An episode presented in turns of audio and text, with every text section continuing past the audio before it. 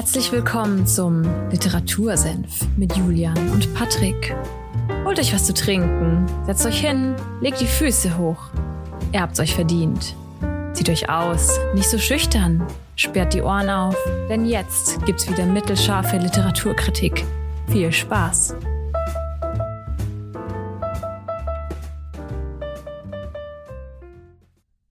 Literatursenf, Folge 108 am 12. Juni. Und ja, herzlich willkommen bei einer neuen Folge. Grüß dich, Patrick. Ja, grüß dich, Julian. Grüß euch da draußen. Schön, dass ihr wieder eingeschaltet habt. Schön, dass du wieder da bist. Willkommen zu einer neuen Folge Literatursenf, zu einer sehr actiongeladenen Folge Literatursenf. Heute haben wir wieder mal einen, einen Thriller dabei. Ein sehr actiongeladener Thriller und einen, ja, vielleicht auch ein bisschen ungewöhnlichen Thriller. Ich bin, ich bin gespannt, was ihr davon haltet und ich bin auch gespannt, was du davon hältst, Julian. Aber hast du vielleicht heute wieder eine Frage für mich vorbereitet oder starten wir einfach in die Folge? Jetzt hast du mich am falschen Fuß erwischt. Die Improvisation klappt nicht. Was hatten wir letztes Mal? Den Strafzettel? War ich glaube Strafzettel, ja. Ich habe wieder einen bekommen übrigens jetzt in der Woche. Richtig frech halt. ja, aber vor einem Monat wurde ich geblitzt scheinbar und der kam jetzt diese Woche. Das ist total oh, bescheuert halt, ja. Schön 30 Euro zahlen. F. Grüße gehen raus, ne? Ja. Ähm. Ja, eine Frage. Hm. Wir hatten ja schon mal eine, eine Frage zum Thema Wassermelone. ja. Ich war gestern äh, Abend einkaufen und habe eine Mini-Wassermelone gesehen. Fand ich witzig. Ähm, und habe eine Ananas gekauft. Daher ist die heutige Frage, wann kaufst du Ananas? Wann war der letzte Ananaskauf? Alter, was, was ist denn? wann war der letzte Ananaskauf? Boah, ich habe ich hab manchmal so eine Schwäche dafür, wenn du in, oder wenn ihr das auch vielleicht kennt, diese, diese coolen Supermärkte. Ich nenne es jetzt mal wirklich offensichtlich cooler Supermarkt wie im ähm, oder edler Supermarkt vielleicht ein bisschen. Mhm. Im Karstadt unten drin, ich weiß nicht, ob du die kennst oder ob die Hörerinnen und Hörer das ich kennen. Ich glaube nicht, ne. Aber im Karstadt gibt es manchmal, wenn die noch nicht pleite gegangen sind in eurer Stadt, gibt es unten drin so einen Perfetto heißt das. Es ist so ungefähr wie ein Edeka von der Preisstruktur, aber die haben oft auch so kleine Restaurants mit drin, dass du im Supermarkt was essen könntest. Und bei der Obstabteilung okay. steht manchmal so ein Typ rum und schneidet Ananas. Alter. Und der schneidet die halt frisch auf und dann kannst du frisch geschnittene Ananas kaufen. Und wenn ich sowas sehe, muss ich immer eine kaufen, obwohl das verdammt teuer ist. Ja, das Ding ist nämlich, ich habe festgestellt, ähm, ich habe noch nie selber eine Ananas, ich nenne es jetzt mal, zubereitet. Also, also ah, du hast die geschnittene gekauft? Entweder das oder, ähm, als ich halt noch daheim gewohnt habe, äh, mein Dad feiert Ananas auch richtig. Hm. Äh, dann habe ich bei dem halt immer mitgesnackt. War auch immer gut. Aber ich habe noch nie selber eine eine gemacht. Muss ich erstmal YouTube-Tutorials schauen. Also ich, ich, müsste lügen, aber ich würde sagen, mein letzter Ananaskauf, der ist schon länger her, bestimmt ein halbes Jahr. Ja. Okay. Ja, meiner war gestern. Jetzt, jetzt, hatte ich richtig Bock auf eine Ananas. Mann. Tja, siehst du mal. Rat mal, wer einen in der Küche hat. Mann. schon sehr gemein. Auf jeden Fall, heute geht es um ein Buch, das nennt sich Bullet Train.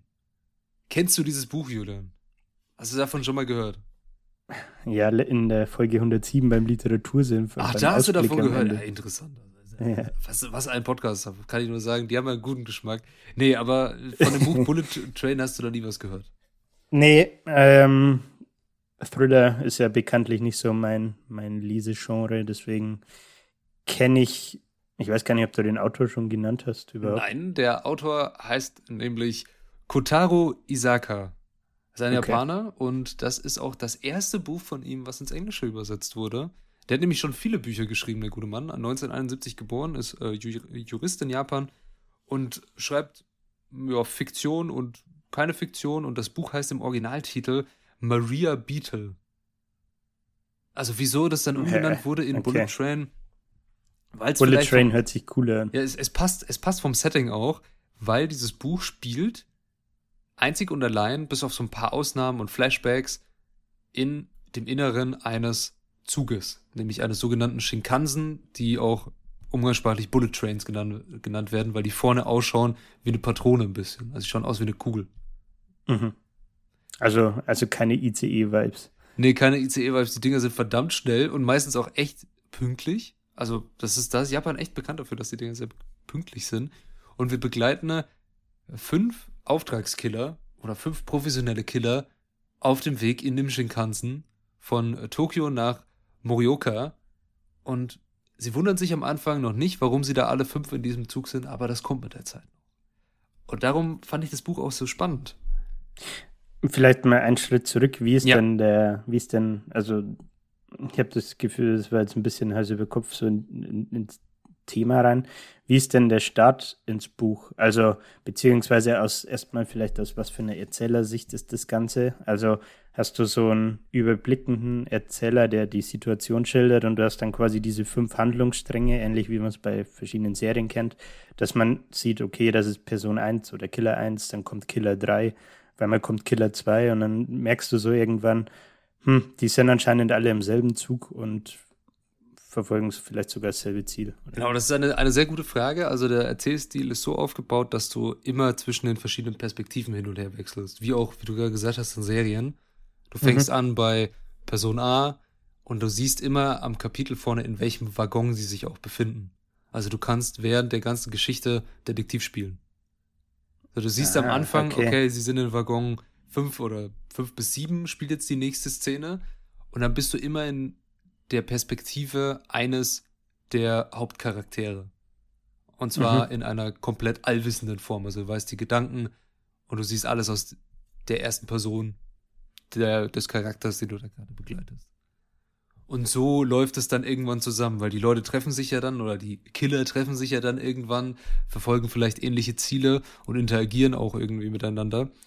Mhm. Und dann merkst du, du merkst es relativ schnell, dass die alle im gleichen Zug sitzen weil es fängt wirklich kontinuierlich an, dass jeder einmal vorgestellt wird. Also jeder hat so eine, wie so eine Opening-Szene. Mhm. Und da erfährt man, wieso sie in diesem Zug gerade sind und was ihr Auftrag ist. Aber es okay. wird sehr, sehr stutzig, weil im Laufe dieses Buches kommen natürlich, naja, wir haben fünf Killer, es kommen einige Menschen um und die liegen dann halt als Leichen in dem Zug rum. Aber irgendwie schert sich da keiner drum. Es, das, das macht den Leser auch sehr stutzig oder hat auch mich sehr stutzig gemacht. Wieso interessiert das eigentlich keinen, dass an diesem am, an augenscheinlich sehr normalen Tag inmitten eines Shinkansen auf einmal lauter Leute tot rumliegen und ja, fünf Killer da sind, die alle mhm. die gleiche Richtung fahren. Und wer zieht die Fäden im Hintergrund? Also dieses wirklich Detektivspielen fängt auch an. Was einen, einen guten Thriller ja ausmacht, dass er dich immer wie so ein, jemand hat es mal in in seinem Blog als ja die das Junkfood der Literatur bezeichnet, ein Thriller. Weil du stopfst es dir gleich rein. Also ich glaube, das hat ja, mir sehr oft okay. bei bei ähm, Sebastian Fitzek, ich erwähne den Namen, glaube ich, sehr oft, hatte ich das mal gesagt. Es ist wirklich wie Junkfood und zwar es ist einfach Fastfood der der Spannung. Du willst immer mehr Spannung in dich reinfressen und du willst wissen, was passiert. Und es ist relativ ja. schnell, es ist leicht geschrieben, du kommst gut mit und am Ende denkst du dir, wow, cool oder oh, fuck, scheiße. Aber es ist jetzt nichts, wo du dir Gedanken machen musst über die Kapitel oder wie die Sätze gerade geschrieben sind, sich da durchkämpfen musst durch verschachtelte Passagen und das Buch vielleicht vom Thema her schwer ist, sondern es ist einfach eine actiongeladene, sehr schnelle Geschichte, die dir hier geliefert wird. Mhm. Und warum ich dieses Buch tatsächlich gewählt habe, ich habe, ich war letztens im, im Kino, also ich gehe irgendwie zurzeit echt sehr oft gerne in die Sneak Preview, falls du das kennst. ja, gibt's, gibt's in, ich weiß gar nicht, in Neumarkt gibt es auf jeden Fall. In ähm, Nürnberg bestimmt auch. Im Kino dort in Nürnberg, glaube ich auch, ja, aber da war ich tatsächlich noch nie. Ist das empfehlenswert? Also, ich sag mal so, in, in Fulda ist es so aufgebaut, du zahlst relativ wenig Geld dafür und äh, kannst am Anfang. Ein Fünfer oder so ist genau, das so, immer, so ein ne? Fünfer. Ja. Und dann kannst du am Anfang noch ähm, irgendwie Popcorn gewinnen. Also der verlost dann ein bisschen Popcorn, wirft es in die Menge rein und äh, schmeißt da ein paar alte ja, Filmposter hoffe, oder sowas ich rum. Hoff, ich hoffe, ohne ähm, einen Deckel oder so drauf zu machen, dass überall Popcorn liegt. Nee, die sind, die sind zusammen, das sind so kleine Tüten, die sind dann zusammengepackt. Das ist auch ein bisschen ja. eine kleinere Menge. Aber er kann nicht gut äh, werfen, also das merkt man dann. Und du kannst äh, Freikarten und sowas gewinnen. Mhm. Und ja, es ist, es ist cool, mal einen Film zu sehen, ohne irgendwie eine Erwartung dran zu haben, weil du weißt einfach, das ist ja das, der Sinn von der Sneak Preview, du weißt vorher nicht, was kommt.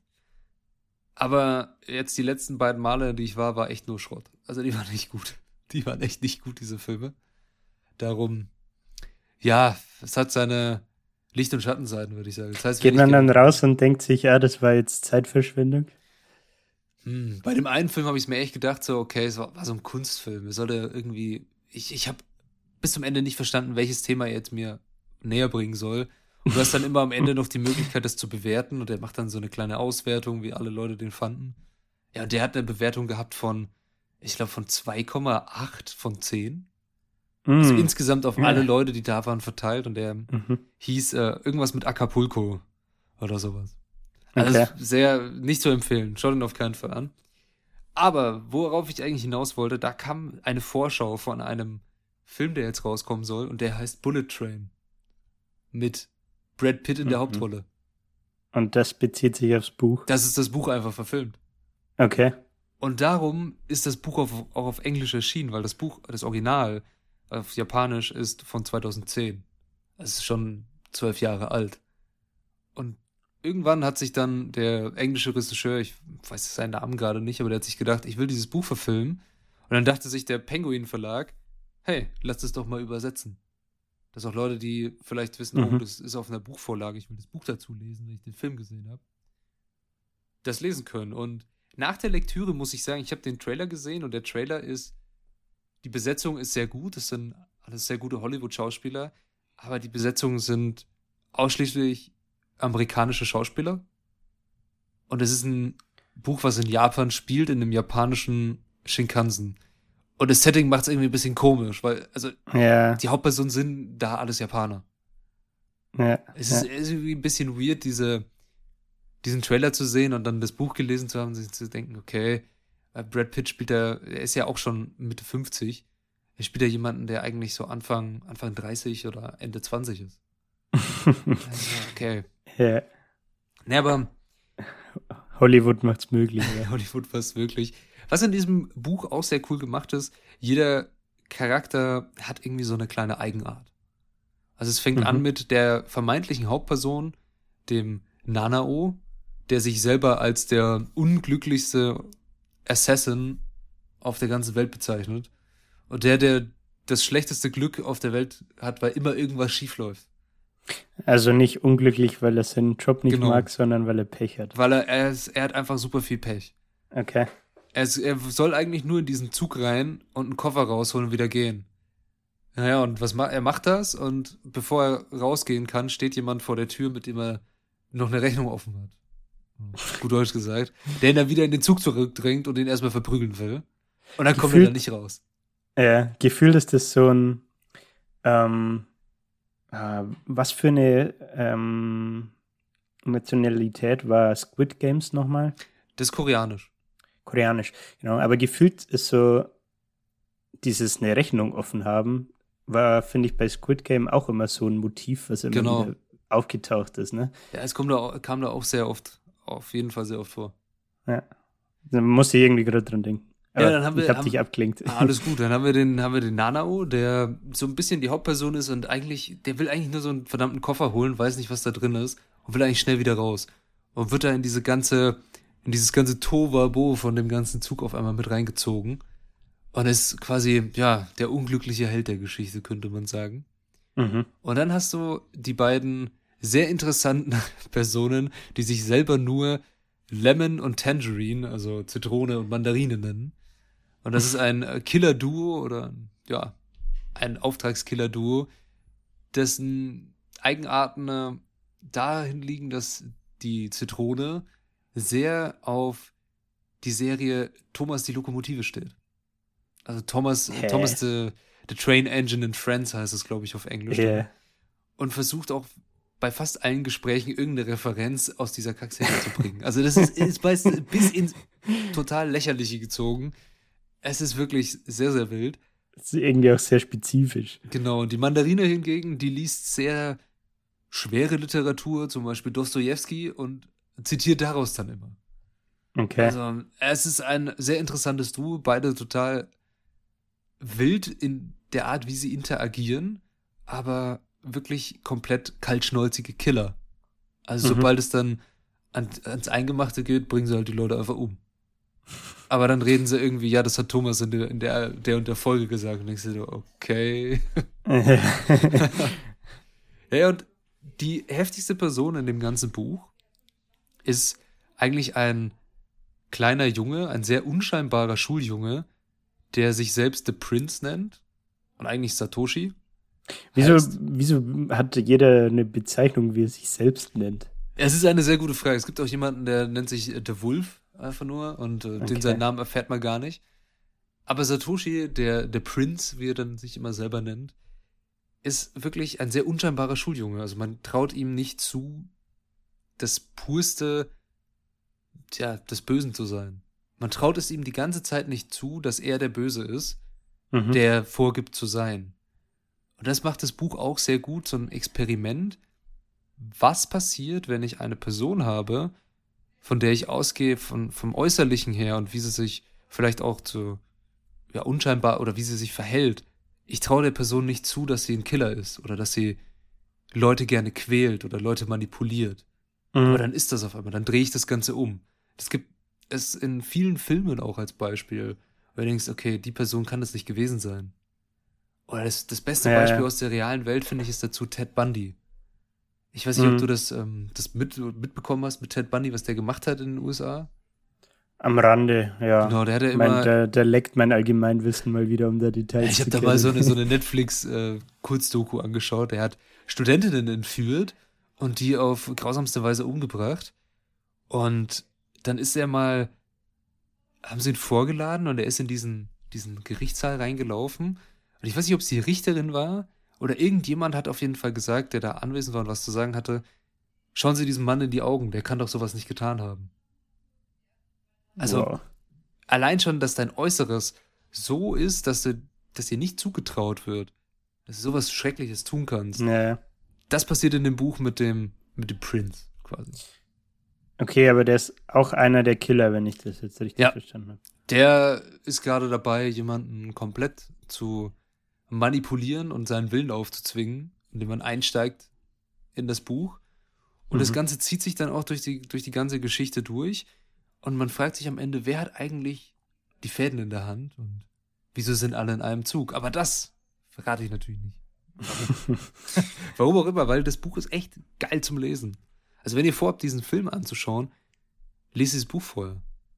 Ich fand's super. Okay. Es ist, es ist mal was anderes. Ich habe viele Thriller schon gelesen, die, also so Bücher sind ja immer limitiert in ihrer, wo spielt etwas, wie ist das Ganze aufgebaut, wie ist die meinst räumliche Struktur. Meinst du jetzt Bücher oder Filme? Alles. Du, du kriegst okay. ja nicht immer die ganze Welt mit. Du hast ja immer eine limitierte Handlung, die in irgendeinem Rahmen ja, was spielt. der Autor oder Regisseur dir halt mitgeben will. Ne? Genau, was der Autor dir mitgeben möchte. Und hier in dem Buch ist es wie, ich finde, es ist fast wie Todesmarsch, nur, dass du bei Todesmarsch schon das Ende kennst. Alle sterben, einer überlebt. Mhm. Bei Bullet Train ist es von vornherein durch den Titel, auch den, durch den englischen Titel, ist es von vornherein schon klar, okay, es, es spielt irgendwie in einem Zug. Und mhm. das zieht sich auch durchs ganze Buch. Und dieser abgeschlossene Raum als Handlungsort zu nehmen und dann zu versuchen, eine Geschichte aufzubauen, die nur in einem Zug spielt, fand ich echt eine coole Idee. Ja. Und kenne ich auch aus, ich weiß nicht, ob du den gesehen hast, Mord im Orient Express. Der nee, das Ganze also ein, ein, cooler Film, ich weiß nicht, ob der noch auf Netflix ist oder auf Prime. Mit, ähm, oh, er spielt da alles mit. Ich glaube, Johnny Depp spielt da auch zum Beispiel mit und äh, mhm. sehr gut besetzt und äh, sehr spannend gemacht. Und da geht's auch nur in dem Zug. Es ist ein Mordfall passiert und die ermitteln durch den ganzen Zug. Mhm. Wo, wo, wo war die Person X zu der Zeit? Wie kam die von dem Abteil ins andere, was ist da passiert. Und so ist es in Bullet Train auch. Das finde ich cool. Okay. Ja. Ja. Jetzt ich dich ein bisschen überfahren, ne, mit ganzen Infos. Ja, ich weiß gerade, irgendwie habe ich auch keine Fragen oder so, weil es irgendwie. Ich glaube, wenn, wenn ich jetzt anfangen wird, weiter zu fragen, dann müssten wir halt spoilern, ne? Ja, dann müssen wir auf jeden Fall spoilern. Und Ganz hinten auf dem Buch steht auch genau das drauf, was das Buch ausmacht. Why are they all on the same train and who will reach the end of the line alive? Ja. Ja. was ist überhaupt die Ja. Destination? Also der Zug fährt insgesamt, ich habe gerade nochmal nachgeschaut, 542 Kilometer von Tokio nach äh, Mariota. Das ist äh, vom, ja, quasi in der Mitte Japans bis ein bisschen in den Norden.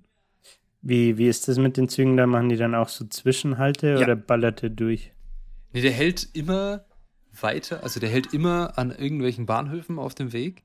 Mhm. Und das Interessante, wo das auch vielleicht durchkommt bei dem Satoshi, wieso er so ein verdammter Psychopath ist, ist, dass er seinem Gegenüber, dem Mr. Kiramuna, oder Wer war Kim- das gleich Kimura, wieder? Der, der Schuljunge? Genau, der Schuljunge, der Prinz, Mhm. der Alte. Ja.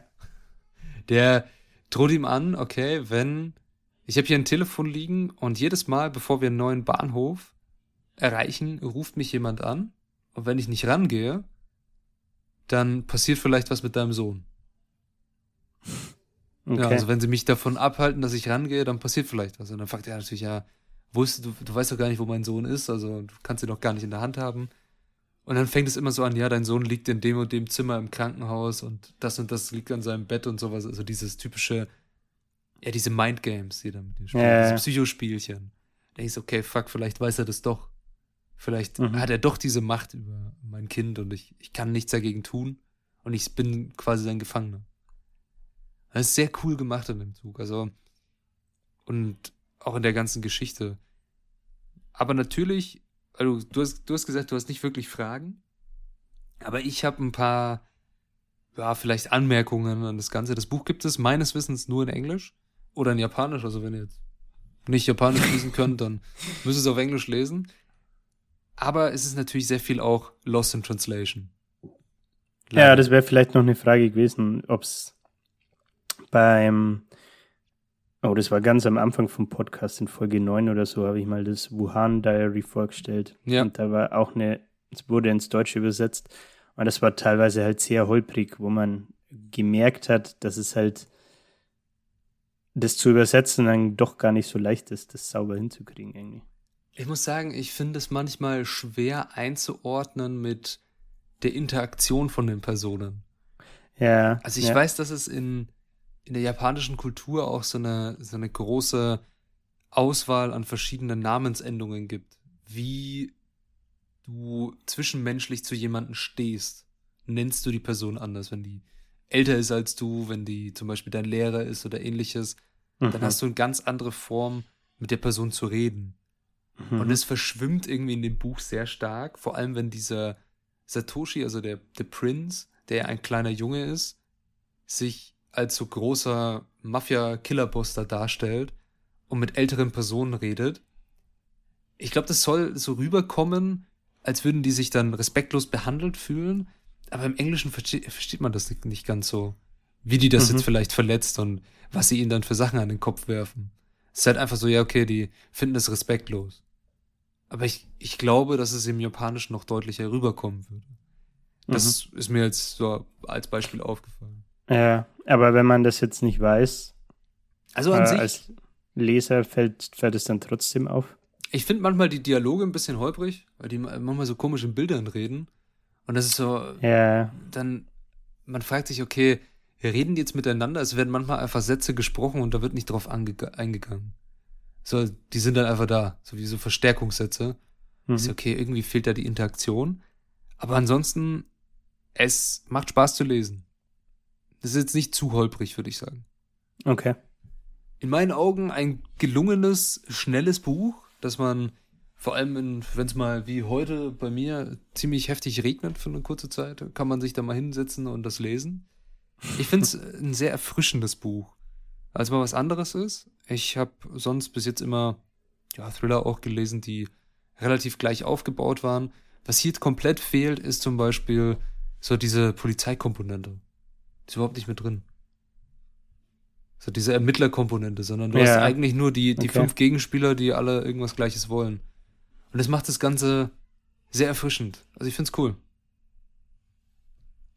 Ja, mehr. Das heißt, wie, wie endet das Ganze denn? Also ohne Spoiler jetzt, Tja. aber fährt der Zug dann einfach durch bis nach wo auch immer er hin will?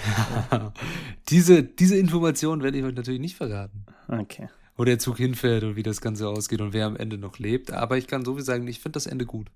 Mir das Ende gefallen. Es mhm. ist auch ein bisschen Cliffhanger. Darum, es gibt so, du, wenn du, wenn du googelst, gibt es sogar, okay, Bullet Train Ende äh, erklärt. Was, was soll das Ende mir sagen? Aber ich finde es gut. Okay. Ja, mehr Na dann, auch. Lass mal das mal so stehen, wa? Gar nicht sagen, du. Ich äh, gebe dem Ganzen 4 von 5 oder 14 von 15 oder keine Ahnung, was wir jetzt für ein Rating haben. Was? 14 von 15? ja, ein bisschen auflockern hier. Ich fand es wirklich ein sehr erfrischende, erfrischendes äh, Buch zum Lesen einfach mal. Und nichts, wo mich jetzt, boah, krass, also das ist jetzt die, die Erleuchtung, das ist das Buch, der, der Thriller, den du lesen musst. Mhm. Aber wenn ihr mal was anderes wollt, wenn euch irgendwie deutsche Autoren oder englische Autoren langsam zum Hals rausrennen, schaut mal vielleicht, ja, nach Japan. Ist ja auch eine sehr interessante Herangehensweise. Aber das wär's von Bullet Train von Kotaro Isaka. Und der Julian hat bestimmt einen Ausblick für nächste Woche, was wir in 109 machen. Ja, ähm, wir sprechen über, den Autor, über einen Autor, den wir schon mal hatten. Oh. Uh, und sein neues Buch, und zwar Gary Wee. Weiß nicht, ob du dich noch. Oh ja, ja, ich erinnere mich an Gary Wee. Ich muss zu einem Garagensale, ich sehe schon. so ungefähr, ja. Äh, nee, letztes Mal haben wir ja über Crushing It gesprochen und äh, da ging es so vor allem ums Thema Social Media, Content, bla bla bla. Und im neuen Buch, das er rausgebracht hat, das heißt 12 and a Half, ich weiß gar nicht, wann das rauskam. Ich glaube jetzt dieses Jahr sogar erst. Ähm, da geht es um die zwölfeinhalb ähm, Zutaten, äh, beziehungsweise er nennt es Emotional äh, Ingredients for Business Success, glaube ich. Also die ähm, emotionalen Zutaten, wenn man so will, für äh, mhm. Erfolg in der Arbeitswelt. Ähm, und bezieht das Ganze auf ähm, nicht nur das Dasein als Selbstständiger, wie es bei ihm ist, sondern halt auch generell auf die Arbeitswelt. Ähm, also auch auf einen normalen äh, 9 to 5 zum Beispiel. Und ja, fand ich ein ganz interessantes Buch, vor allem, weil es, finde ich, so ein bisschen seinen Werdegang unterstreicht, äh, den er so auf Social Media auch hingelegt hat, so von früher diese Hustle, Hustle, Hustle äh, Mindset, alles andere scheißegal und jetzt eher so zu diesem, okay, Thema Emo Empathie, emotionale Intelligenz und so sind auch gar nicht so unwichtig. Ähm, und fand ich ganz interessant, irgendwie auch ganz erfrischend. Ähm, und ja, können wir mal ein bisschen drüber sprechen, was diese zwölfeinhalb Zutaten denn so sind und wieso es, wieso es keine 13, sondern nur zwölfeinhalb sind. Ich bin äh, sehr gespannt, warum es zwölfeinhalb sind. Und äh, freue mich auf diese Folge auf jeden Fall. In diesem Sinne bleibt dir nur zu sagen, vielen Dank fürs Einschalten, Zuhören und ich hoffe, ihr bleibt uns weiterhin gewogen. Wenn euch der Literatursenf gefällt, ich bin heute mal in Werbestimmung, ne? Oh, dann uh, folgt uns go. gerne auf Instagram at Literatursenf, bewertet uns auf Spotify Podcast, Apple Podcast oder wo ihr sonst diese Folge gerade hört und es gibt irgendwie so Bewertungsding, dann lasst uns gerne ein paar Sterne da, am liebsten natürlich fünf, wenn euch das Ganze gefällt.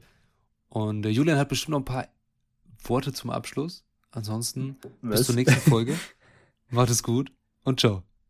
Bei gemischtes Hack sagen sie immer, äh, die letzten Worte hat wie immer der wunderbare Tommy Schmidt. Äh, heute auf einmal der wunderbare Julian, oder? Der wunderbare Julian hat die äh, letzten Worte. Äh, ja. ja, ich habe keine letzten Worte. Danke, dass Patrick heute mal die Werbetrommel gerührt hat. Danke, dass, äh, dass ihr bis hierhin zugehört habt. Und ja, wir sprechen nächste Woche über Gary Vee. Bis dahin. Haut's rein und Servus.